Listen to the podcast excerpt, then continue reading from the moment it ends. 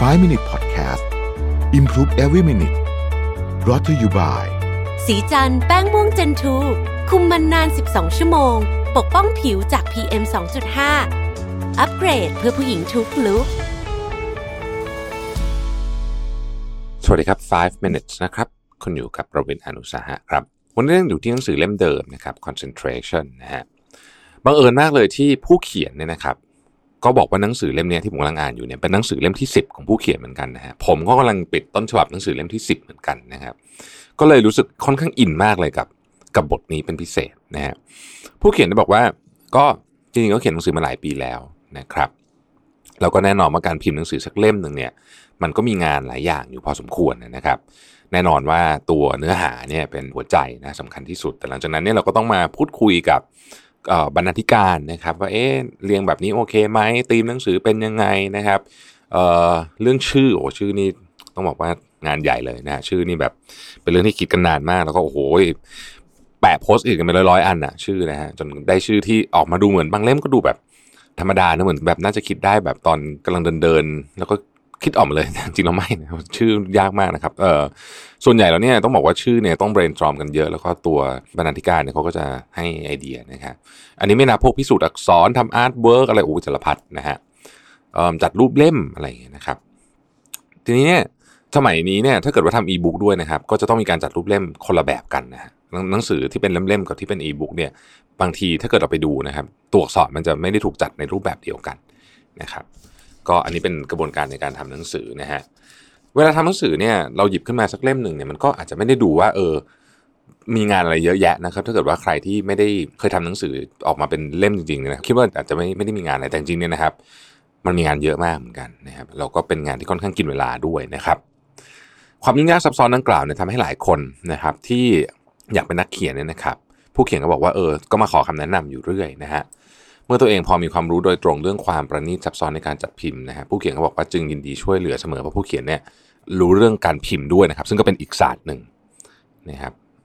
ทีนี้พอเล่าให้ฟังนะให้คำปรึกษาไปเนี่ยสิ่งที่ผู้เขียนสังเกตเห็นก็คือว่า ถึงจุดหนึ่งนักเขียนทุกรายจะหาจุดโฟกัสของตัวเองไม่เจอ ไม่ใช่ทุกรายนักเขียนบางรายขออภัยนะฮะจะหาจุดโฟกัสของตัวเองไม่เจอ ขอบเขตแสนกว้างใหญ่ของโปรเจกต์จะท่วมท้นจนเขาอาจไม่มีสมาธิได้ ความสนใจของพวกเขาถูกครอบงำด้วยความยากลำบาก และความวุ่นวายที่นึกไปก่อน ว่าจะต้องเกิดขึ้น เพราะว่าเนี่ยเขาเล่าให้ฟังใช่ไหมกลัวความล้มเหลวอะไรต่างๆนานาเหล่านี้นะครับบางทีในความสนใจพวกนี้เนี่ยเยอะกว่าความสนใจของตัวโปรเจกต์อีกนะครับผู้เขียนบอกว่าที่เล่ามาอยากจะบอกว่าถ้าคุณเจอภาวะยากจะมีสมาธิ อาจจะเป็นเพราะว่าคุณมึนกับขนาดและความซับซ้อนของตัวงานนั่นเองประเด็นอยู่ตรงนี้นะครับ เหตุผลก็เพราะโครงการใหญ่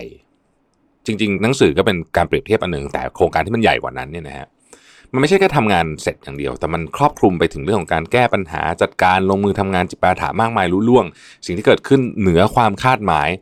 อะไรสารพัดระหว่างทางที่ที่พอนึกปุ๊บก็จะยิ่งปวดหัวนะครับ บ่อยครั้งเราไม่ได้หนักถึงสิ่งที่จะต้องทำด้วยซ้ำนะฮะแค่รู้สึกกดดันท่วมท้นนะครับ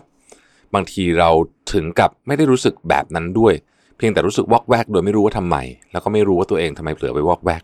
นะครับบางทีก็รู้สึกมึนงง อะไรอย่างเงี้ยนะครับรู้สึกว่ารับไม่ไหวแน่ๆเลยนะฮะ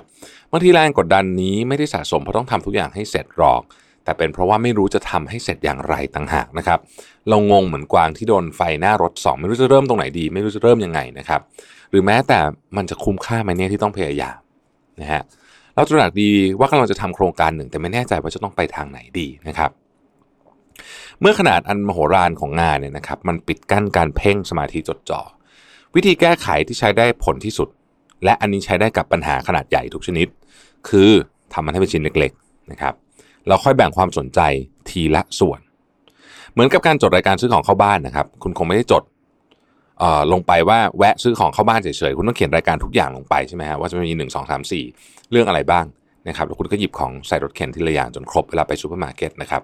การย่อยโครงการขนาดใหญ่ให้เล็กลงเป็นทำนองเดียวกัน คือหยิบภารกิจหรือโครงการที่ใหญ่โตจนน่าสยองขวัญเนี่ยนะครับต้องใช้คำนี้เนี่ยนะฮะหรือบางทีคุณจะแค่รู้สึกว่ามันเยอะแยะวุ่นวายคุณก็รู้สึกเครียดแล้วเนี่ยนะครับมาแบ่งเป็นขั้นตอนเล็กๆ แล้วค่อยทำให้เสร็จทีละขั้น ไปจนกว่าจะเรียบร้อยทั้งโครงการนะครับการซอยโครงการขนาดใหญ่โต ช่วยให้ไม่รู้สึกว่ามันน่ากลัวหรือใหญ่โตขนาดนั้น มันไม่ต่างจากวิธีการจดรายงานสิ่งที่จะทำในกระดาษ to do list นะครับเพื่อให้คุณไม่ต้องกังวล เพราะคุณรู้ว่าคุณได้ใส่ทุกอย่างที่คุณต้องทำลงไปเรียบร้อยแล้ว ที่สำคัญก็คือเมื่อการรับรู้ไม่ได้โดนบดบังด้วยอย่างอื่นนะฮะคุณจะเริ่มเห็นภารกิจชัดเจน เริ่มโฟกัสไปทีละเรื่อง 1 2 3 4 ค่อยๆ ปักหมุดหมายแห่งชัยชนะ เป็น small win เสียเล็กๆนะครับไปถึงหมุดหนึ่งก็จะรู้ว่าเอ้ยดีได้ละแล้วก็ไปต่อไปเรื่อยๆนะครับผู้เขียนก็บอกว่าเนี่ยใครที่อยากเขียนหนังสือเขาแนะนำแบบนี้เลยนะฮะคือหนึ่งเขียนกันว่าเรื่องทำหนังสือมันมีอะไรบ้างอะไรที่คุณกังวล นะครับแล้วก็ถ้าสมมติยังไม่ได้เริ่มเขียนไม่ต้องไปคิดถึงเรื่องปกคำนิยมยอดพิมพ์อะไรเอาไว้ก่อนนะฮะค่อยๆโฟกัสก่อนเอาเขียนก่อนนะครับ ต้นฉบับร่างแรกเป็นยังไงนะฮะต้นฉบับร่างแรกเนี่ยนะครับผู้เขียนแนะนำบอกว่าซึ่งผมก็ใช้เหมือนกันวิธีนี้คือ ไม่ต้องสนใจตัวสะกดไม่ต้องสนใจอะไรทั้งสิ้นเลยนะครับไม่ต้องสนใจการเลือกคำซะด้วยซ้ำนะฮะไม่ต้องสนใจย่อนงย่อหน้า เอาไอเดียมาให้ก่อนนะฮะเสร็จแล้วเนี่ยค่อยๆทำไปทีละขั้นละตอนนะครับ เวลามีสมาธิเนี่ยนะครับ การทำโครงการใหญ่ๆนะฮะมันจะแคร็กได้ดีกว่านะคือจริงๆเนี่ยแน่นอนมันต้องเจออุปสรรคนะครับ แต่เมื่อมันเป็นอุปสรรคในหัวข้องานที่ย่อยลงมาเนี่ย คุณจะไม่รู้สึกว่ามันยากเกินไปนะไม่รู้สึกว่ามันยากเกินไปนะแล้วคุณก็จะไม่กังวลคือก็จะโฟกัสไปกับที่ตัวงานนะครับ ปัญหาอีกอย่างหนึ่งของการจัดการโครงการใหญ่ๆ ก็คือ เราจะหมดความอดทนเพราะไม่เสร็จสักทีนะครับ คือมันแบกรับสภาพ ความใหญ่โตของมันไม่ไหว อยากให้มันจบๆให้มันเสร็จเสร็จสักทีนะครับ ปกติเนี่ยเรามักจะเจอภาวะนี้เนี่ยมันเครียดวิตกกังวล และกดดันกับผลงาน หรือไม่แน่ใจกับผลงาน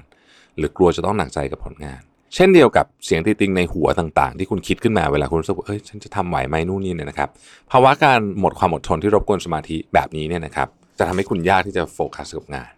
นะฮะอย่างไรก็ดีนะครับ เวลาที่จะต้องทำเนี่ยนะฮะเเวลาคุณรู้สึกว่ามันไม่เสร็จสักทีเนี่ยนะครับ ให้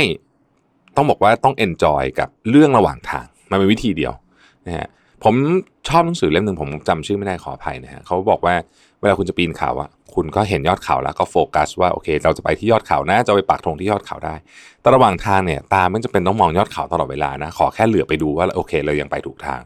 แต่คุณสามารถชื่นชมดอกไม้ที่สวยงามระหว่างทางได้ ชื่นชมวิวที่สวยงามระหว่างทางได้นะครับ ขอบคุณที่ติดตาม 5 minutes นะครับ สวัสดีครับ 5 minute podcast improve every minute presented by สีจันแป้งม่วงเจนทู